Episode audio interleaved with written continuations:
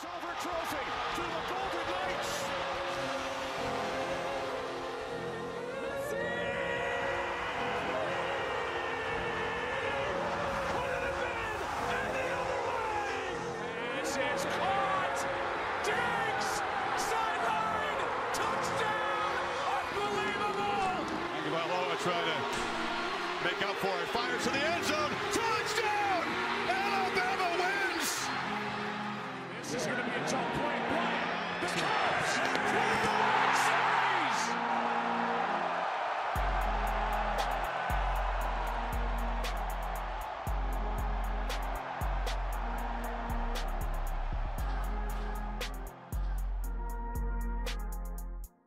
If your Metro don't trust you, I'm going to shoot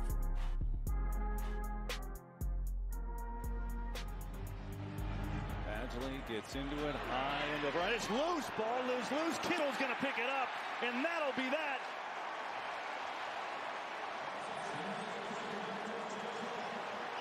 Kittle stays down to absorb the moment. John Lynch, the general manager.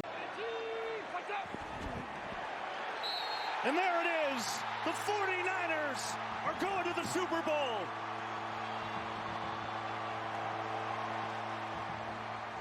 Yes, they are. Yes, they are. forty-niners are going to the Super Bowl. Can you believe it? Yes, absolutely I can believe it. Because the forty-niners are a good football team. And the forty-niners are going to the Super Bowl. The forty-niners won the N F C Championship game yesterday. The Kansas City Chiefs won the A F C Championship yesterday. The inevitable Chiefs, the seemingly inevitable forty-niners to a degree. And guess what? We have a Super Bowl matchup. We have episode eighty-three of the We Know Ball podcast. My name is Ryan. We've got an absolutely amazing episode for you guys today. I'm going to be getting fired up a little bit. If I'm going to be honest with you, I'm going to be getting a little bit fired up. We're going to be talking football for obvious reasons. We're going to be talking a little bit of N B A, a little bit, but mostly football. Just a quick touch on the N B A in the beginning. Episode eighty-three, January twenty-ninth. Super Bowl matchup is set. I am so excited to talk with you guys. Unbelievable. Couldn't be more excited. We'll get to all the football here shortly. Got a lot on the plate. Gonna get a little bit fired up about the football situation. If you bear with me and you get to that spot, I'm going to get a little bit fired up, but it's not the end of the world, right? That's what we do. We talk ball. We know ball. Get fired up. That's what happens. But before we get into the football, we're going to talk a little bit of hoops.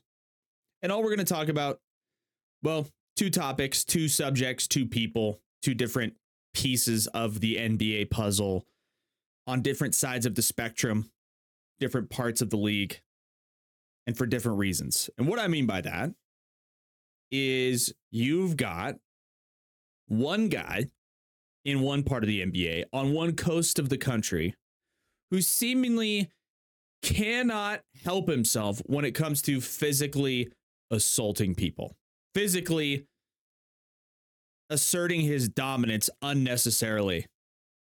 And you've got another guy on the other coast of the country in another uh, conference, if you will, who refuses to even participate in the games, in specifically games in which he could potentially be challenged. You may know what I'm talking about, and you may not know what I'm talking about. And on that second part, and that second player that we referenced, we are talking about Joel Embiid.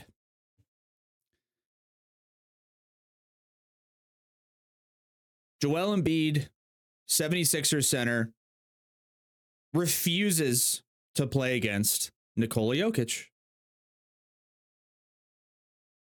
He refuses to play in Denver.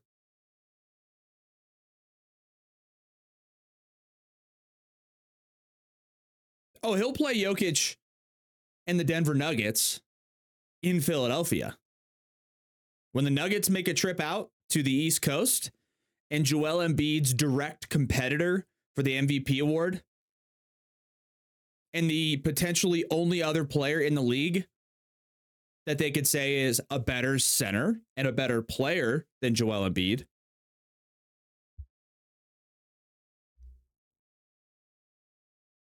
When the Nuggets and Jokic come to the East Coast, Joel Embiid will be on the court. He'll be playing in front of his home crowd. And that'll be that. Oh, oh, now it's time for the Philadelphia seventy-sixers to go to Denver and play against the Denver Nuggets at some elevation in a hostile environment. And guess what? He's nowhere to be found. Woj tweeted out before the game and the matchup that they had on January twenty-seventh, seventy-sixers into Denver. Embiid is out with left knee soreness, sources say. The seventy-sixers training staff had concerns while watching Joel Embiid during his warm-up routine and made the decision for him to sit out versus Denver today, sources said. Subsequently, the Denver Nuggets home crowd began chanting, "Where's Embiid at?" Shh, shh, shh. See if I can find the video here and not have trouble playing it. Let's see.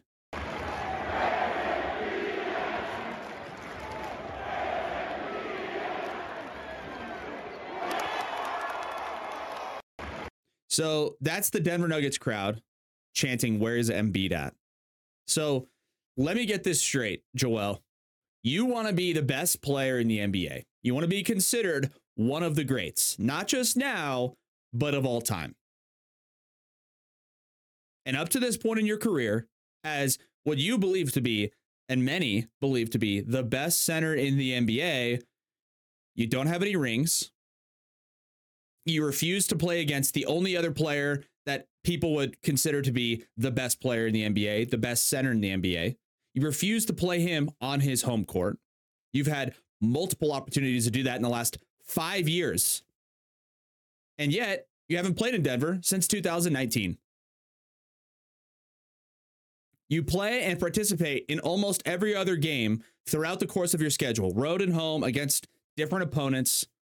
You'll play against the Nuggets and Jokic at home, but when it comes time to play in a hostile environment at elevation and challenge the other best center in the N B A on his home court, you show up with left knee soreness, late scratch, can't go for the game, and then you don't sit on the bench for the game while the crowd in Denver starts chanting your name, asking where you are. Soft, Charmin Ultra Soft, teddy bear, lame, and all that's going to do is tarnish your legacy. And he seemingly just doesn't care. He's probably going to do it again. Fact of the matter is, he knows he doesn't have to play in Denver unless the Sixers and the Nuggets are in the N B A Finals. After that, and before that, Eastern Conference Finals, maybe the Nuggets get eliminated. Like, there's so many other ways where Embiid doesn't have to be challenged to play a tough environment game.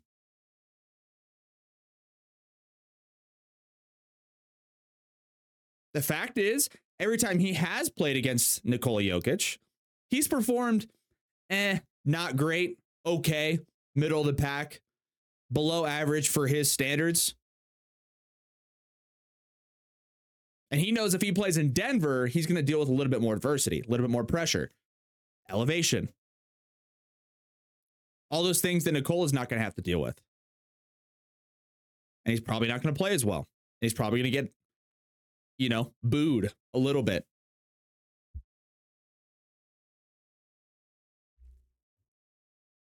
It's just absolutely comical that Joel Embiid wants to be considered one of the best players in the league and potentially one of the best of all time. And he dodges the only other guy that's his main competition for M V P and best center in the league. He literally dodges him.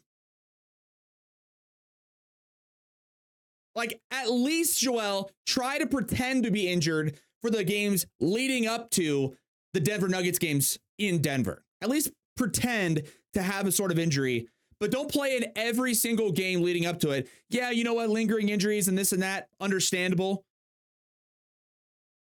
If you've got something going on, I guess I get it. If it's a legitimate injury. But what's never going to fly is left knee soreness, going out for warmups, and then being a late scratch. And not sitting on the bench to watch and support your team while the crowd is chanting your name, asking where you are in Denver. That ain't going to work. You'll never be a greatest of all time doing that.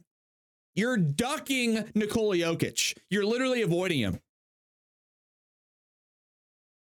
And you want to be considered one of the greats, not just in the league today, but of all time. Let's go through some of the greats of all time. LeBron, Michael Jordan, Shaq, Kobe, Kareem, Magic. Those guys would be foaming at the mouth for the opportunity to play against one of their rivals, if you will, in terms of competitors for M V P and competitors for best of the position. They would be foaming at the mouth for the opportunity. On the road, hostile, fired up. Go out, prove the haters wrong, put up forty and twelve.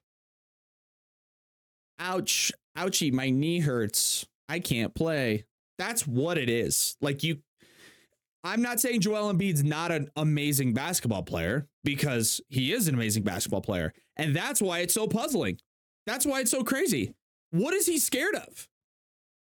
If he just goes out and plays a regular, under control, Joel Embiid style of play basketball game against Nikola Jokic, he'll probably score eighteen to twenty-five points. He'll probably have eight to twelve rebounds, couple assists, play a pretty good game, maybe rely on other players on his team, crazy concept, to score some points. Maybe they win the game.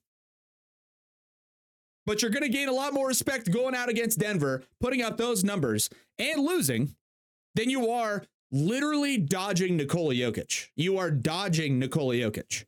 It's so embarrassing. It's so tarnishing for your reputation, your GOAT reputation.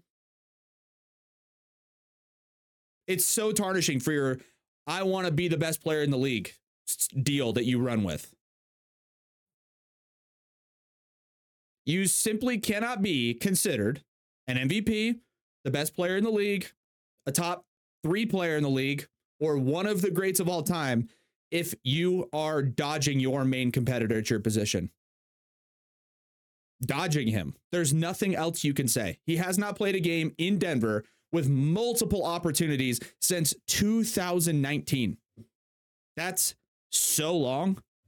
So many opportunities. Oh, he'll play the Nuggets in Philadelphia. He'll play Jokic in Philadelphia on the home court.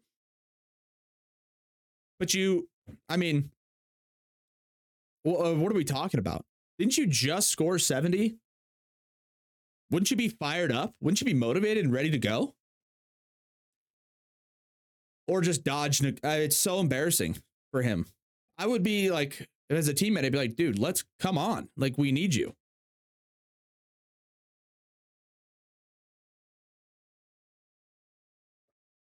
We literally need you, Nikola. I mean, uh, Joel.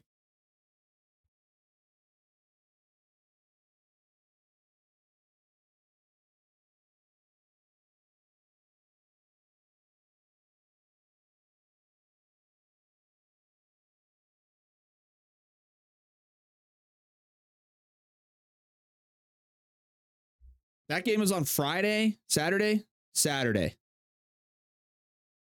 That game's on Saturday night in Denver. Jokic goes out twenty-six, sixteen, and seven. And your team, Joel Embiid, loses by six. And it'd be hard for me to make an argument otherwise that if you were on the court, the game would have been closer and you could have potentially won the game. But this also goes towards my argument about how the N B A regular season means nothing. It means nothing. Because clearly Joel Embiid does not care about the regular season. He doesn't care about these primetime Saturday night matchups against Nikola Jokic. He doesn't care. He just wants to be healthy for the playoffs. That's the nature of the N B A.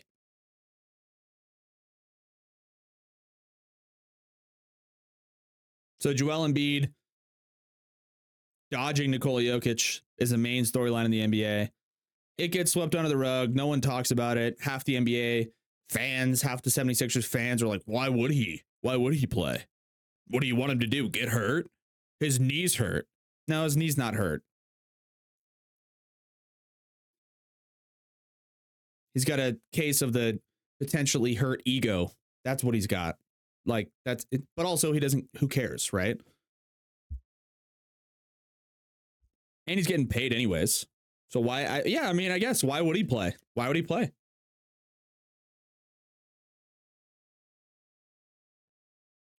Other storyline in the N B A. Draymond Green back and immediately assaulting people. What's new? I said two weeks ago or three weeks ago. Was it two or three? I think it was, yeah, I guess sixteen game suspension, right?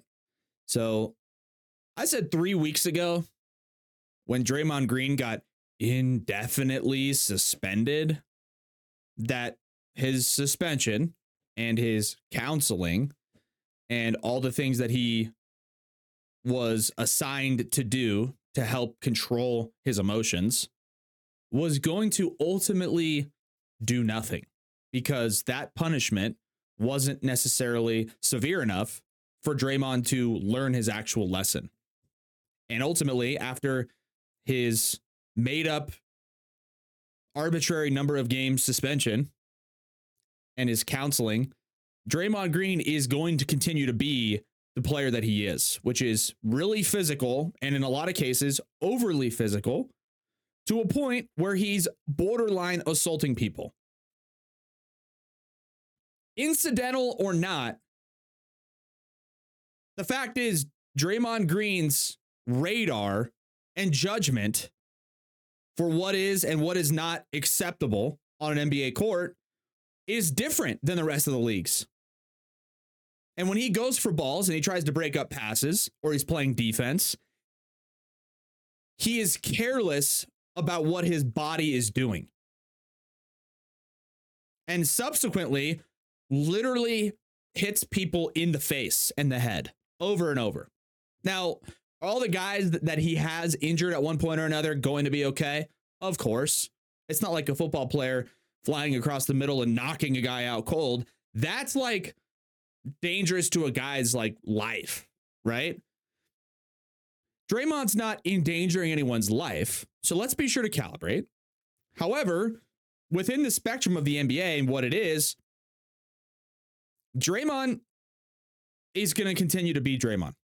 I said it when he first got suspended that this suspension, this counseling session, and all this stuff that he's doing, claimed to do, probably did, right? But to be honest, did it just to appease the N B A and his team. All that stuff was not going to do anything. And he was going to come back and be the same exact guy and have another incident, potentially this season, or at least one or two more times in his career.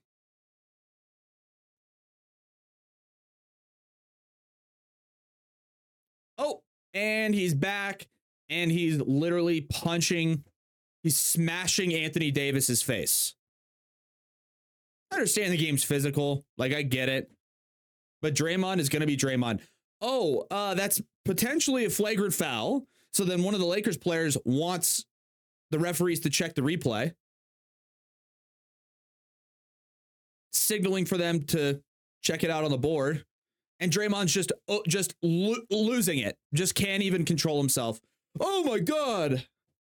He's mocking and mimicking the, the movement that the, the Lakers guy's making to check the replay. Telling him to shut up. Oh, got it. So all that counseling and that suspension that Draymond did to help him learn his lesson and control his emotions. Oh, looks like it did nothing. And it was a completely random, arbitrary number of games that you decided to suspend him with a random piece of counseling that nobody knows or could confirm at any point.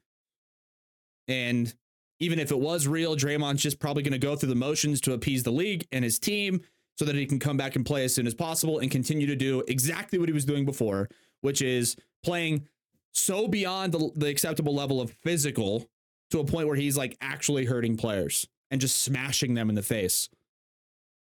If you're going to teach a guy a lesson like Draymond Green, the punishment needs to be more severe. I don't want him to be a career-ending guy. Like, I don't want Draymond's career to be over. I want him to learn and be better, because when he's good and at his best, he's actually a really good basketball player.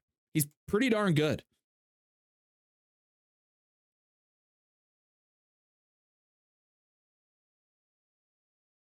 But on the other side of that coin, when he's not good, the team, things aren't going well. Maybe he's a little frustrated, gets tangled up.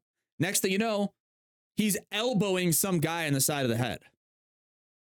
That really just can't be a thing. I want Draymond Green to not be the guy he is, which is overly physical. I would hope Draymond gets better. I would hope he can contribute positively to the N B A, to sports, be a good player, be not a problematic guy on the court or and sometimes off the court with his teammates. I would like for Draymond to just not be like this and to not have to be punished. But if you're going to teach Draymond a lesson, if you want him to actually feel it, it needs to be not a uh, indefinite suspension and then two days later you tell him the number of games. It needs to be, you are suspended, Draymond, for another flagrant two back when he initially got suspended. Not even the situation with Anthony Davis. Back when he initially got suspended, they needed to come out and say, well, Draymond, you lead the league in technicals and you lead the league in flagrant twos and you lead the league in assault. So you are now suspended for the rest of the season. And guess what, Draymond? When you come back, the next time you play an N B A game, if you have another flagrant two within the first month of action, you are suspended for another three months. And we'll just keep doing it, Draymond, until you learn your lesson. But for them to come out and say, oh, you are indefinitely suspended, two days later, uh, actually, it's sixteen games. Oh, okay, go through the motions, sit out your two weeks, three weeks, get your counseling, counseling, and then come back, and then just do the exact same thing. Like, what do they expect? What do they think was going to happen? It's exactly who Draymond is. I hope he, I wish he wasn't like that. I hope the counseling that he was seeking and potentially continues to seek will actually help him be less problematic. But that's just who he is. That's the nature of Draymond Green. Said it when the suspension happened. I'm telling you guys again, it's got to be more severe. I hope it hap- I hope Draymond can like just chill out. I really do, because it's not really dope to watch a Warriors game or to not watch a Warriors game, but see the only highlight come through social media and it's Draymond hammering some guy's head. Not dope.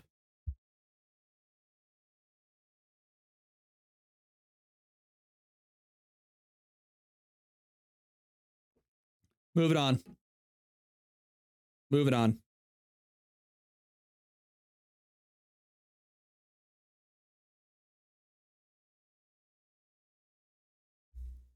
N F L playoffs, N F L conference championship games, uh, A F C championship, the Kansas City Chiefs and Baltimore Ravens, they played each other. In the N F C championship, the Lions played the forty-niners in San Francisco.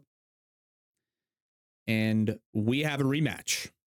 We have a rematch of Super Bowl fifty-four? fifty-three? fifty-four? We'll start with the A F C Championship.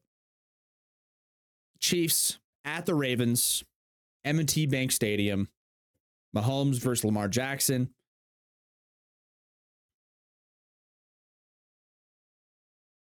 What do we got? We got a seventeen to ten final score. Chiefs beat the Ravens.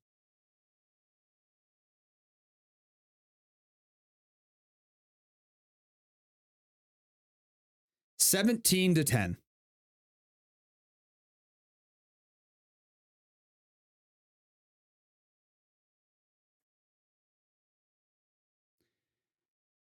How do we get to this point where Patrick Mahomes is in the Super Bowl again? How do we get to this point? What happened? How did it happen? The story of this game for the Ravens, for the Chiefs, it's really just a simple question and answer for how we get a seventeen to ten Chiefs versus Ravens. How could the Chiefs beat the Ravens? How could the Ravens choke so hard? How could the Ravens? It's very simple. It's very simple. One team had discipline. One team had experience. One team had composure. And one team executed better than the other. Only by seven points. Right? That's what the scoreboard says.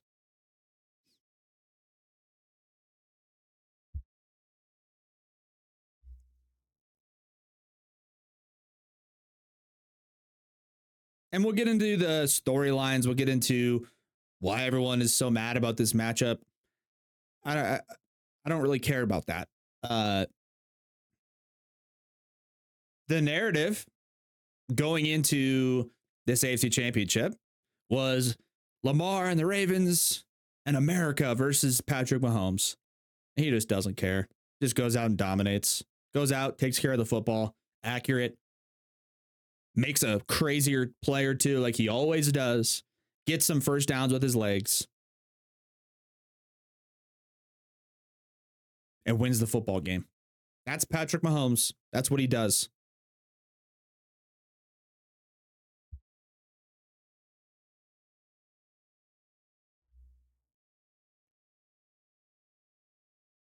Uh, quarterback passer rating of one hundred. Quarterback rating of ninety-one point one. Both of those are really good. thirty for thirty-nine. Yep, that's really good. No interceptions. Oh, uh, that's also really good. That's really good. And the storyline was, like I said, Lamar and the Ravens, America behind you against Kansas City. The refs rigged the games for Kansas City. The league re- rigs the games for the Chiefs. I'm not a Chiefs fan. Chiefs played a better game. Chiefs played a better game against the Ravens. They played a better game against the Buffalo Bills. Played a better game against the Dolphins.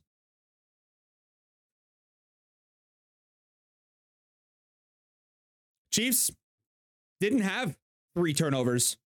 Chiefs had three penalties for thirty yards. Three penalties. Couple holding calls, one of which, one holding call for the Chiefs, actually took a touchdown off the board. And most people agreed it was a bad call. That call went against Kansas City. Took seven points off the board. Oh, the game's rigged. Oh, the Chiefs always win. Oh, the refs are in their favor. Or how about the Chiefs play disciplined football? They execute better than anybody in the N F L. Patrick Mahomes is the best quarterback in the league. Takes care of the football. They're disciplined. Their play calling on offense is excellent. Steve Spagnuolo is maximizing the potential that he has on the defensive side of the ball with the defensive game plan that literally nullified the M V P in the league. And Patrick Mahomes and the Chiefs get twenty-two first downs on the best team, the best, uh, yeah. I, I was looking at possession time too. The Chiefs get twenty-two first downs on the best defensive team in the N F L and have thirty-seven minutes of possession. thirty-seven minutes. Sometimes being a great quarterback and being a great team isn't all about scoring a million points and not letting up any points. Sometimes it's taking care of the ball. Sometimes it's running the clock a little bit, getting a few first downs, clock management, game management, execution, first down, second down, third down, first down. First down, second down, third down, first down. Take care of the ball. Maybe, maybe make a pretty spectacular play or two. Have some superstars at your disposal. Mahomes, Kelce, and that'll get it done.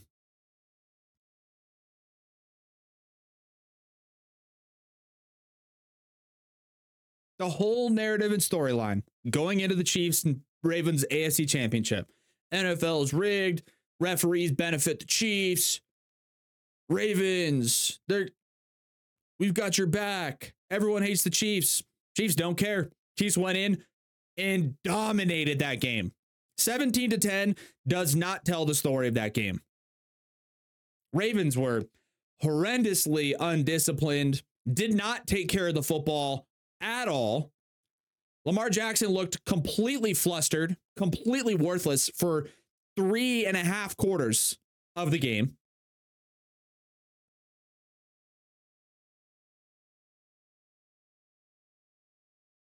The Ravens, the best rushing offense in the N F L. Actually, I don't know if that's true, but I know they're one of the best. The Ravens, yeah. I'm actually curious, and I wanted to see that. N F L stats. Team stats, not in the...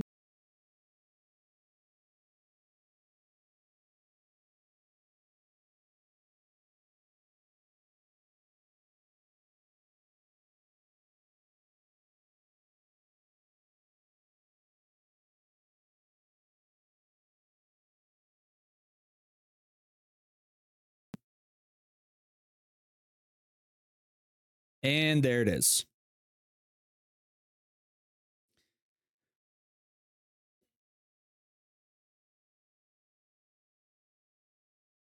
The Ravens, the best rushing offense in the N F L. Most rushing yards per game. And they have six carries to their running backs in this game.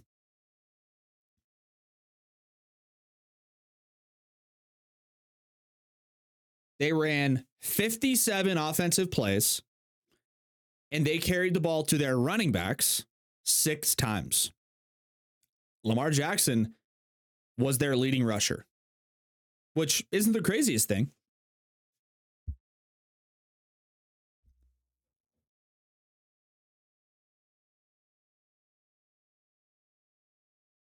But that's not the story.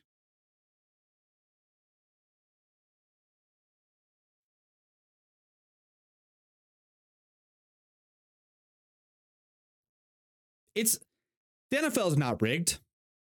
The Chiefs played a better game than the Baltimore Ravens. They played a better game against the Bills. They played a better game against the Dolphins. They're more disciplined. They're smarter. They execute better. Patrick Mahomes takes what the offense gives him. Doesn't try to play hero ball like Josh Allen. Doesn't force balls into triple coverage like Lamar Jackson or fumble like Lamar Jackson or have anybody on the offense. In fact, in fact, Patrick Mahomes overcomes some of those detrimental plays by his other offensive players, takes care of the ball, puts it right where his guys can catch it, executes a perfect third down throw with the game on the line in the fourth quarter to get a first down and seal the game. While the Ravens have multiple personal foul penalties, Uh, roughing the passer with a defensive lineman just swiping at Mahomes' helmet recklessly. Kyle Van Noy headbutting Taylor, uh, Travis Kelce. Almost said Taylor Swift. Kyle Van Noy headbutting Travis Kelce. But Kelce started it. Everyone knows it's the second guy that gets the flag. Every guy.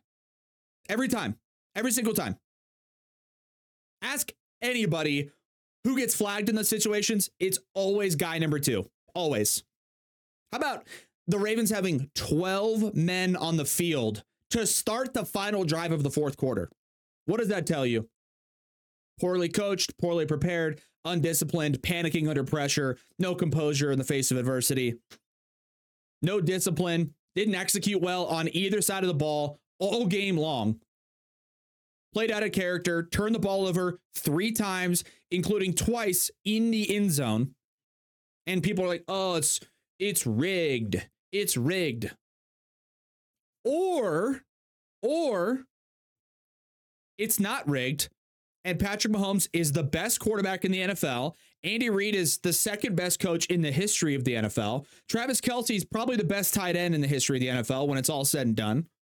And Steve Spagnuolo is a defensive mastermind.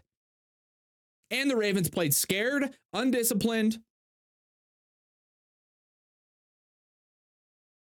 weak, and out of character. Got rattled. Had three personal fouls. Roughing the passer. Fumbling in the end zone. And that's the story of the game. One team was composed. One team executed. One team was not composed. And one team did not execute. And all the credit in the world goes to the Chiefs. It has to go to the Chiefs. As much as everyone hates the Chiefs, I don't know why they don't get credit. You got to give them credit. Instead of hating on them, appreciate the greatness when you see it. You know why you hate the Chiefs? You know why everyone hated the, the Patriots and Tom Brady and Bill Belichick? You know why? Because they're good. You hate dynasties. Everyone hates dynasties. It's natural to not like dynasties in any sport. It's natural. It's a natural reaction. Why? Because they always beat your favorite team. They beat your favorite team, and then when they move on to the next round and they play against another team with a great storyline, they beat them. And then when they get to the Super Bowl and you, you start to think they're pushing their luck, there's no way they can do it again. They do it again.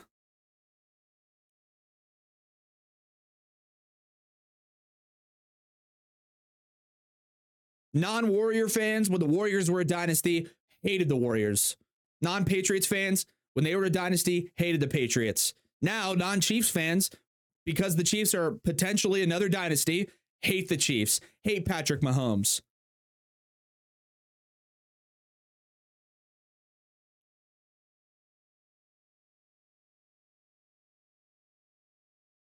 People hate the Yankees. Oh, they're in New York, and they won a bunch of World Series in the nineties and two thousands. Hate Michael Jordan. Hate the Bulls. Guess what? Guess what? I've got news for everybody. Michael Jordan, Derek Jeter, Steph Curry,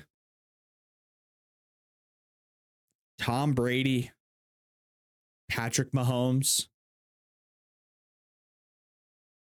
They don't care that you hate them. They don't care. They don't care that you're mad that they always win.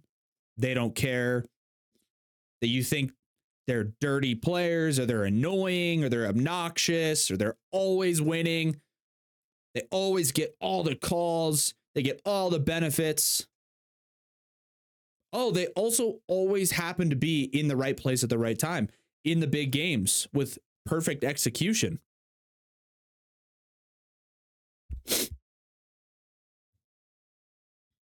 They don't care. They don't care about storylines. They don't care about what you want. They don't care about what the ratings are. They don't care that they're going to the Super Bowl for the fourth time in five years. Or the sixth time in seven years, or the N B A Finals for the fourth year in a row, or the World Series for the sixth year in a row. They don't care. They don't care. Winners will always win, and they will continue to win, and they will continue to dominate despite surrounding aspects of their success, despite the outside noise. You can be mad at Patrick Mahomes. You can be mad at the Chiefs. Oh, I hate the Chiefs. Lamar Jackson and America versus the Chiefs. Lamar Jackson, M V P. The Ravens, best team in football. And the Chiefs come in and beat them. It's that easy. Literally, it's that easy for Mahomes and the Chiefs. And by the way, Patrick Mahomes would probably have like two more Super Bowls. Maybe three. Probably two. Mahomes would probably have two two more Super Bowls under his belt right now if Tom Brady had retired earlier. Literally, that's exactly the truth. Brady beat him once in the A F C Championship and then once in the Super Bowl. That's why Tom Brady is the greatest of all time. But that's not the point. If Tom Brady retires three years earlier, Patrick Mahomes literally might have two more Super Bowl rings already. What is he, like twenty-seven?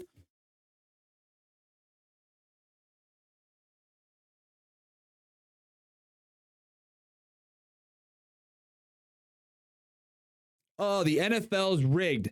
They want Mahomes to win. They want the Chiefs to win. They want a dynasty. They love. Why? Why would they want a dynasty? Wouldn't they want to spread the wealth? Wouldn't they want to keep all fan bases engaged? Wouldn't they want more and better storylines? Wouldn't they want the Lions in the Super Bowl? Because everyone loves the Lions in America. Everyone loves Dan Campbell. Wouldn't people want the the Ravens? Wouldn't they? Wouldn't the league want the Ravens to get in if it was a rigged W W E league? Ravens Lions is a dream Super Bowl. Why would the league let the Chiefs and 49ers get in? Why would they let Patrick Mahomes get in his fourth Super Bowl in five years? They always, they love Mahomes. They want Taylor Swift. Why? They're not stupid. They know people have been turned off to the Chiefs, to the overexposure with Mahomes, Maotto, Kelce, Taylor Swift, commercials all the time, everywhere. People have been overexposed. People don't like it anymore. So why would they put the Chiefs back in the Super Bowl? If it's seemingly across social media, almost universally agreed that people did not like the Super Bowl matchup. Why would they do that?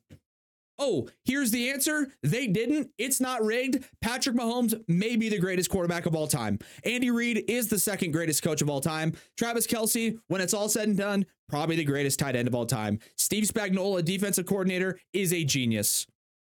And they play disciplined, well-executed football. They have composure in the face of adversity. They don't make mistakes. They take care of the football. And they win. That's what winners do. That's what dynasties do. Tom Brady, Michael Jordan, Derek Jeter, Steph Curry, they don't care that your feelings are hurt. They don't care that you're sad. They don't care that you're sad about your team losing again. Or, oh my God, they're back in the championship. How could they do that? How? Because they're winners. Winners win. Why would the N F L want Mahomes in the Super Bowl again? If it's seemingly agreed upon outside of Chiefs fans that they didn't want the Chiefs in the Super Bowl, why would they want that? They probably don't want it, but they can't do anything about it because Patrick Mahomes is so good. And the Chiefs are so well prepared every single time they find themselves in this situation. And if it wasn't for Tom Brady, Patrick Mahomes would have two more Super Bowl rings. That's a fact. That's a guarantee. He just happens to be the greatest quarterback of all time. Patrick Mahomes might be the second best quarterback of all time already. It's not rigged. It's Patrick Mahomes being great. It's Andy Reid being great. And it's execution and discipline and winning. Same thing that happened on the Yankees with Derek Jeter, Michael Jordan on the Bulls, Tom Brady on the Patriots, Steph Curry and the Warriors. Fact is what it is. Deal with it. Or don't, but that's the nature of where we are and how we got Mahomes in the Super Bowl again. It's not rigged. It's them being great. That's it. That's it.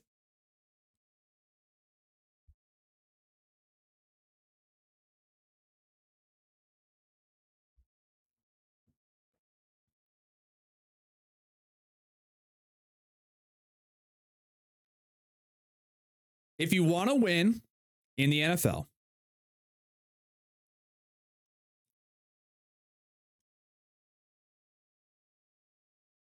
you have to execute.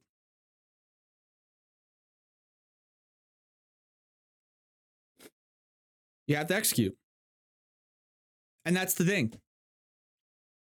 Oh, the refs always, the refs in the N F L always give Mahomes the benefit of the doubt, right? They always do it.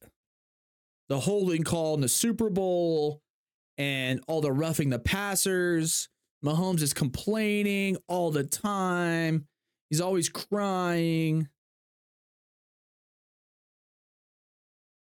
Oh, wasn't there a like a phantom holding call in that game against the Ravens that took a touchdown off the board for the Chiefs? What? I thought the N F L wanted the Chiefs to win every game and score a million points. And Mahomes to stat pad. Because they love Patrick Mahomes, and that's the only reason people can come up with. And they want Taylor Swift to watch the Super Bowl.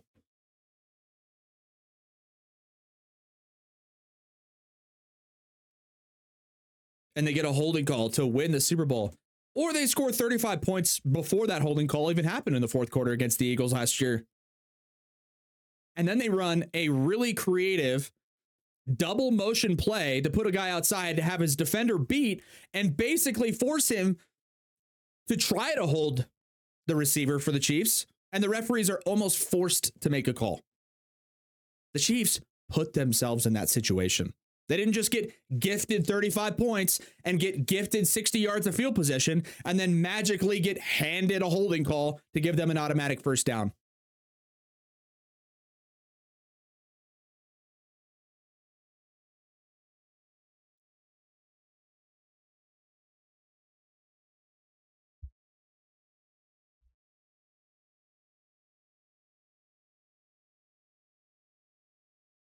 They get gifted a bunch of calls against the Ravens, or did Jadeveon Clowney spear Patrick Mahomes in the face for roughing the passer?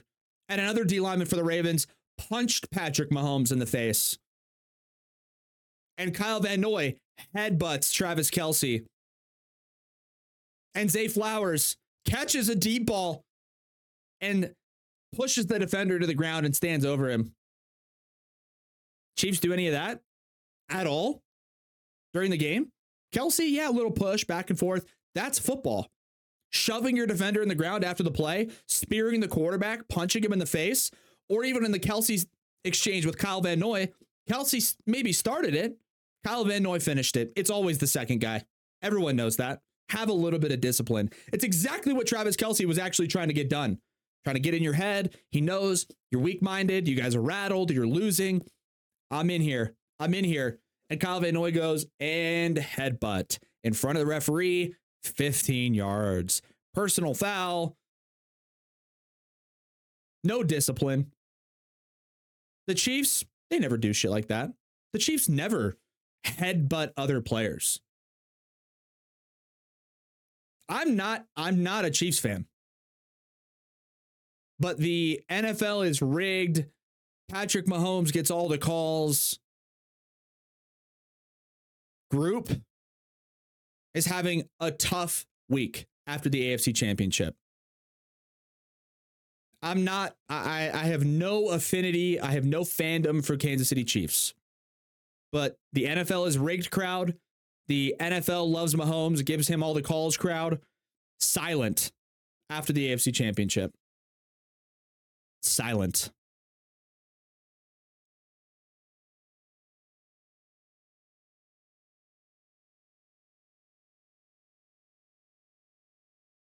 Because they got nothing.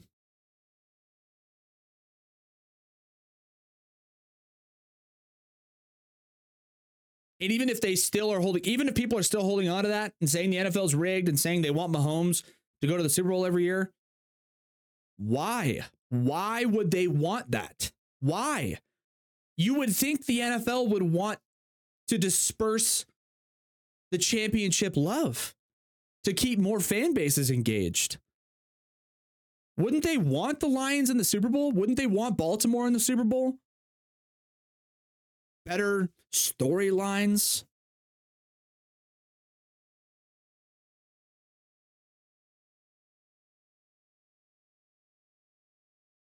You can't have it both ways. I all I saw, everything I saw after this matchup was decided. And you know what? We'll get into it. Hold on. We have another game to talk about. forty-niners and uh, Lions. We'll get into that. Let's check it out here. So, I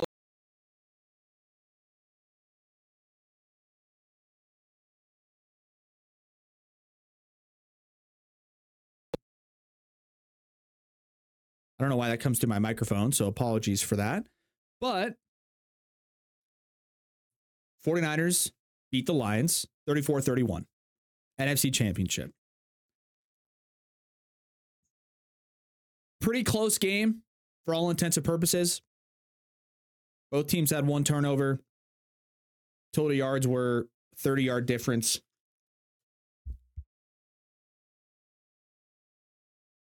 Detroit had more first downs. San Francisco had more time of possession.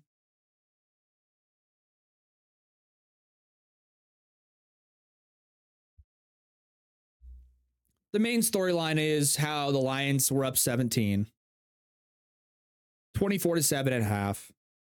They gave up seventeen unanswered in the third quarter. And then they lose with just really bad play calling and clock management and inexperience, in my opinion. Uh,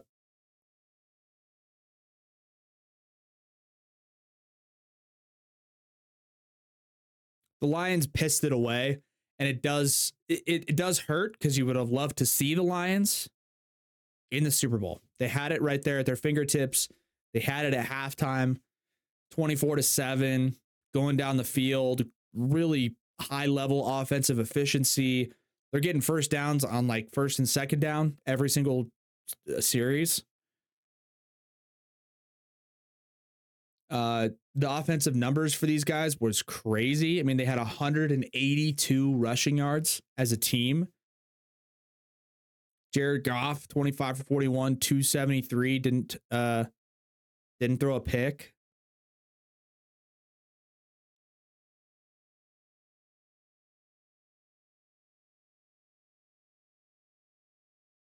But when it comes down to it, the 49ers beat the Lions strictly on experience versus inexperience. That's all it was. That's really all it was. The Lions up twenty-four to seven at half, feel good. They had never been in that position before. They'd never been up big on a superior opponent on the road in the N F C Championship. None of those guys have been in that situation before. None of them. They didn't know what to do. They didn't know how to handle it. They didn't know what they should do at that point. Then San Francisco gets the ball, coming out of half, goes down and scores. Okay. Detroit gets the ball, punt. Uh, okay. San Francisco gets the ball again, scores. Now we're tight. Now the crowd's into it. Now Detroit's trying to move the ball. Guy hit, ball hits multiple receivers in the hands, in the chest. We're dropping balls. We're not converting on third down. Finally get the ball back in a tie game. And we fumble. It just got rattled. Literally just no composure when it got down to crunch time. Just got rattled. That's where the 49ers had the edge in this game. They were always going to have the edge in the department of experience, composure, depth, reliability on multiple outside targets.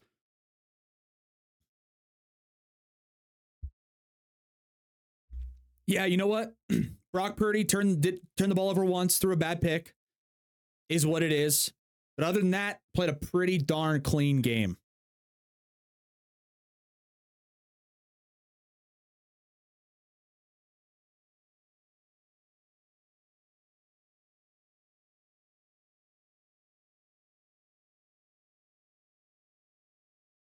The Lions, when it got, that's it's the nature of every playoff game.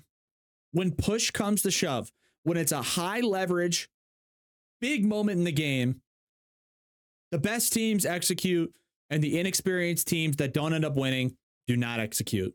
The Lions were literally just dropping passes when they had to have them. Finally get the ball back after a bunch of drops. After the 49ers come roaring back into the game and they fumble the ball the first time they touch it. They just handed the game away. That's not what good teams do. The Lions are a good team. I love Dan Campbell. I love what they have going on, and they are going to be a good team for years to come. No question about it. But the 49ers were always going to win a game if that's how it was going to go. They were always going to beat the Lions in that type of game.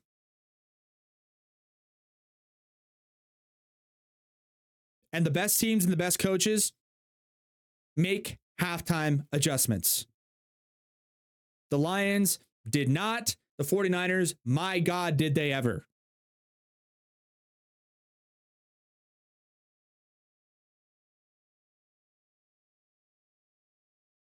First half, Lions won it twenty-four to seven. Second half, San Francisco won it twenty-seven to seven.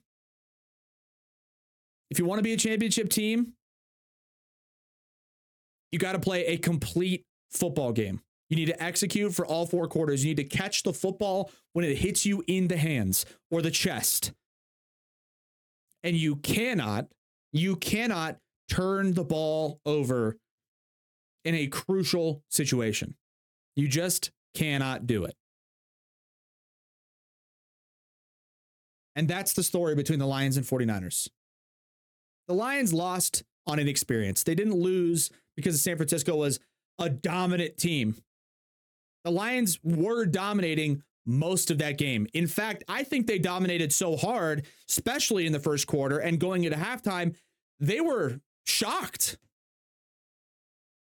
They're like, oh my God, we're up seventeen on these guys at halftime. This game's over.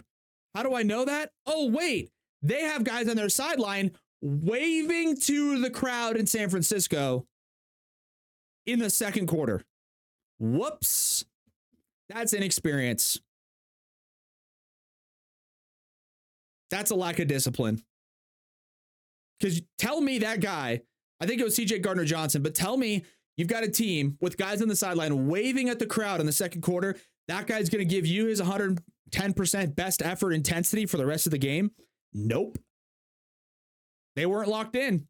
Lack of composure, lack of focus, lack of discipline, and inexperience. They were have never been in a situation where they've been up so big against a, a superior team at halftime. They didn't know what to do. They didn't know how to handle themselves. They didn't know how to execute. They were dropping balls or fumbling. Three and outs over and over and over again. Finally get maybe a chance, down ten, final possession.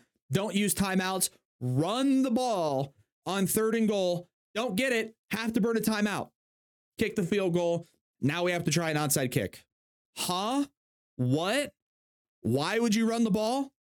Just all kinds of classic mistakes that come under the definition of inexperienced. And it's not a bad thing. In fact, the silver lining, which sucks to say if you're a Detroit Lions fan or a player on that team, is now you have the experience. Now you've been in that situation. The Lions are going to be around and relevant for a while. So moving forward, they'll have this to look back on. And they get themselves in this exact situation next year against the good team, and they're up at halftime. All right. Remember last year? We were up big. Let's run the ball. Let's take care of the rock. We're going to air it out on third down to try to get some first downs. Catch the football. Go down. Get some first downs. And let's go win a football game. But I don't think they had that. Now they'll have the experience that's necessary in the future to potentially come out of games like this victorious. But the inexperience ultimately destroyed the Lions in this game. And San Francisco is the exact opposite. Super experienced, super deep, great head coach, excellent execution. Next thing you know, 49ers are going to the Super Bowl. That easy. It's that quick.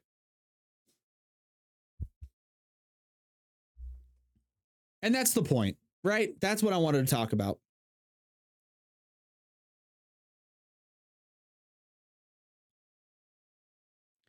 What kills me, everything you saw on social media about the Super Bowl, everyone's complaining about the Super Bowl matchup. Everyone hates it. This is going to be the worst Super Bowl ever. I'm not going to watch. This is going to be so boring. The Chiefs again. The 49ers again. Ugh. I don't even want, I'm just going to watch for the commercials. So wait, which one is it though? Because weren't you guys just saying the N F L was rigged and they always want Mahomes in the Super Bowl because they love him? But if they want him in the Super Bowl, why would they why would they want him in the Super Bowl if nobody else wanted him in the Super Bowl? Don't they want the most ratings and don't they want to make the most money? Which one is it?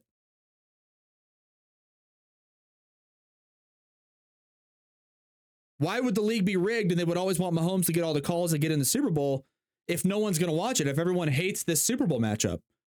Or maybe it's just Mahomes being great. Maybe it's Kyle Shanahan being an unbelievable head coach. Maybe the 49ers are the best team in the N F L. You know what? You're right. I don't want to watch the Super Bowl either. I don't want to watch maybe the greatest quarterback in the history of the sport against the best team in the sport. I, you know what? I don't want to watch it either. That sounds horrible. That sounds so boring. Ugh.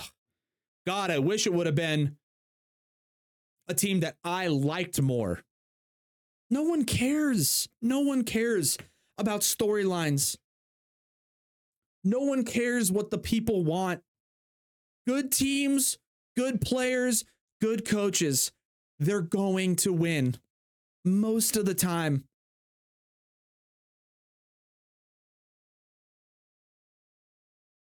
Do you think Tom Brady and Bill Belichick cared at all about what anybody thought of them when they were just going to the Super Bowl every single year? Super Bowl, Super Bowl, Super Bowl.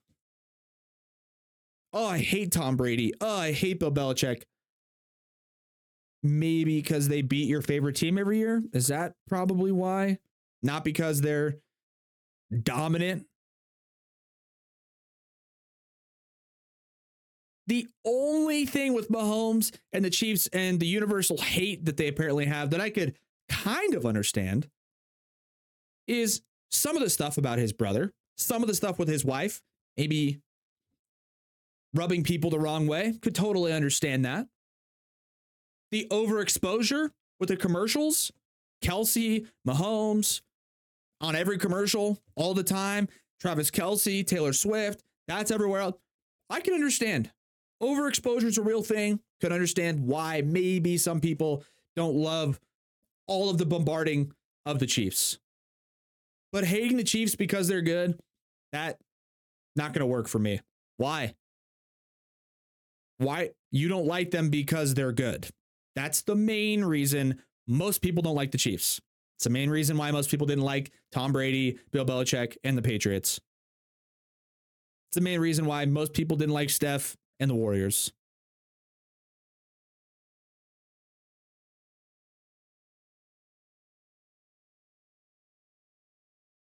It's because they're good. They beat your favorite team. Every year, they beat your favorite team.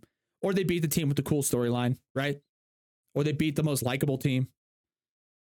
They just beat them because they're really, really good. They're better.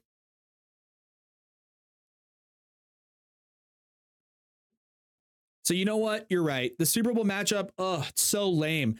I'm not going to watch the best team in the super, in the N F L versus the best quarterback in the N F L. Ugh, sounds terrible. Like what? Sounds awesome.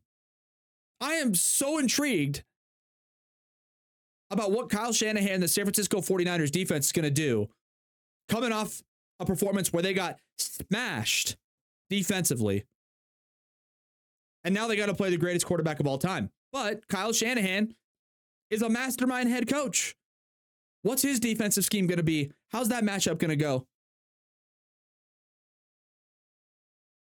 And the Chiefs defense is really good. Can they stop McCaffrey, Debo, Kittle, Ayuk, Purdy? It's actually one of the best Super Bowl matchups you could have asked for. It's just not the storylines. I saw like a ton of stuff on social media about the Super Bowl matchup. This has got to be one of the worst Super Bowls in the history of the N F L in terms of storylines. Okay. And why does anyone care about that?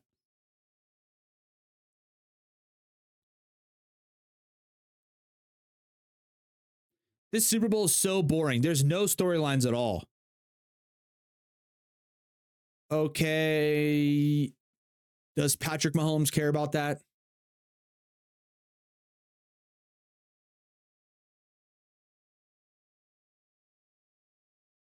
Does Kyle Shanahan care about that? No. The answer is no. They don't care about your storylines. They don't care about what you want. They don't care about the cool factor it would be if the Lions got in the Super Bowl. They don't care that Lamar Jackson is a likable guy and the Ravens deserve it. They do not care. Winners will always win. And now we've been handed a Super Bowl matchup that features the best all-around team in the N F L, in my opinion, versus the best quarterback in the N F L, best quarterback to tight end tandem in the N F L, maybe in history. And we get to watch them play each other in the Super Bowl for the championship.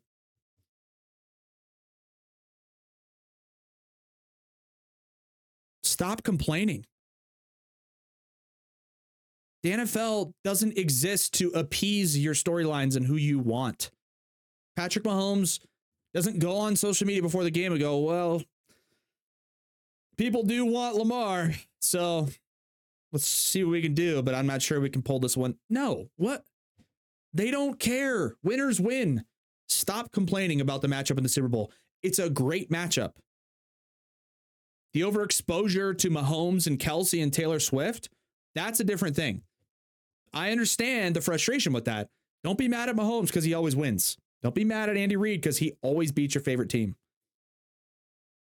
Don't be mad at Kyle Shanahan because the Lions choked.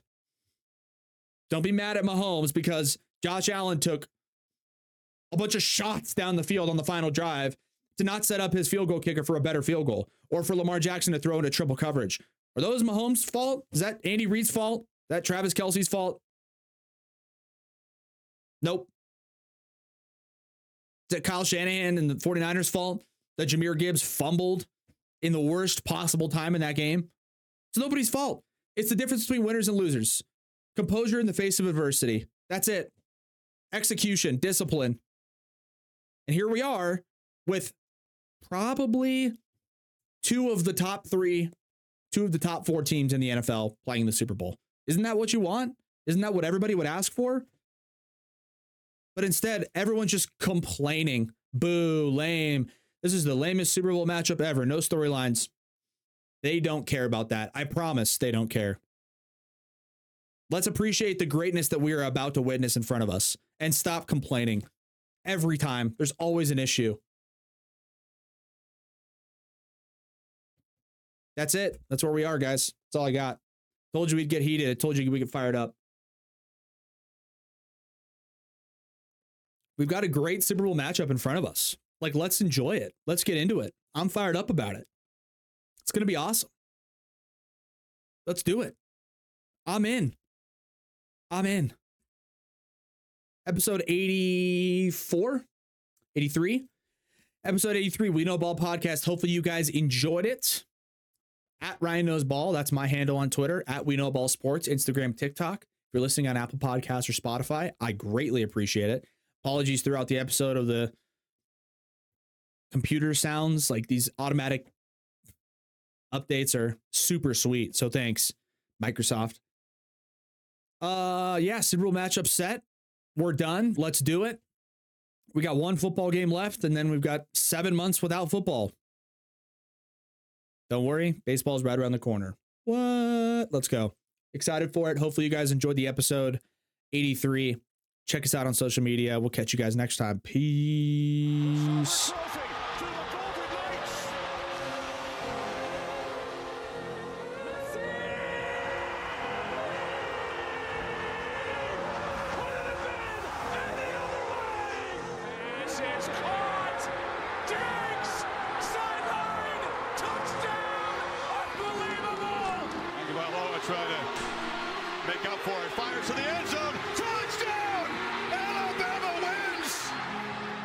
This is going to be a tough play. play. The Cubs!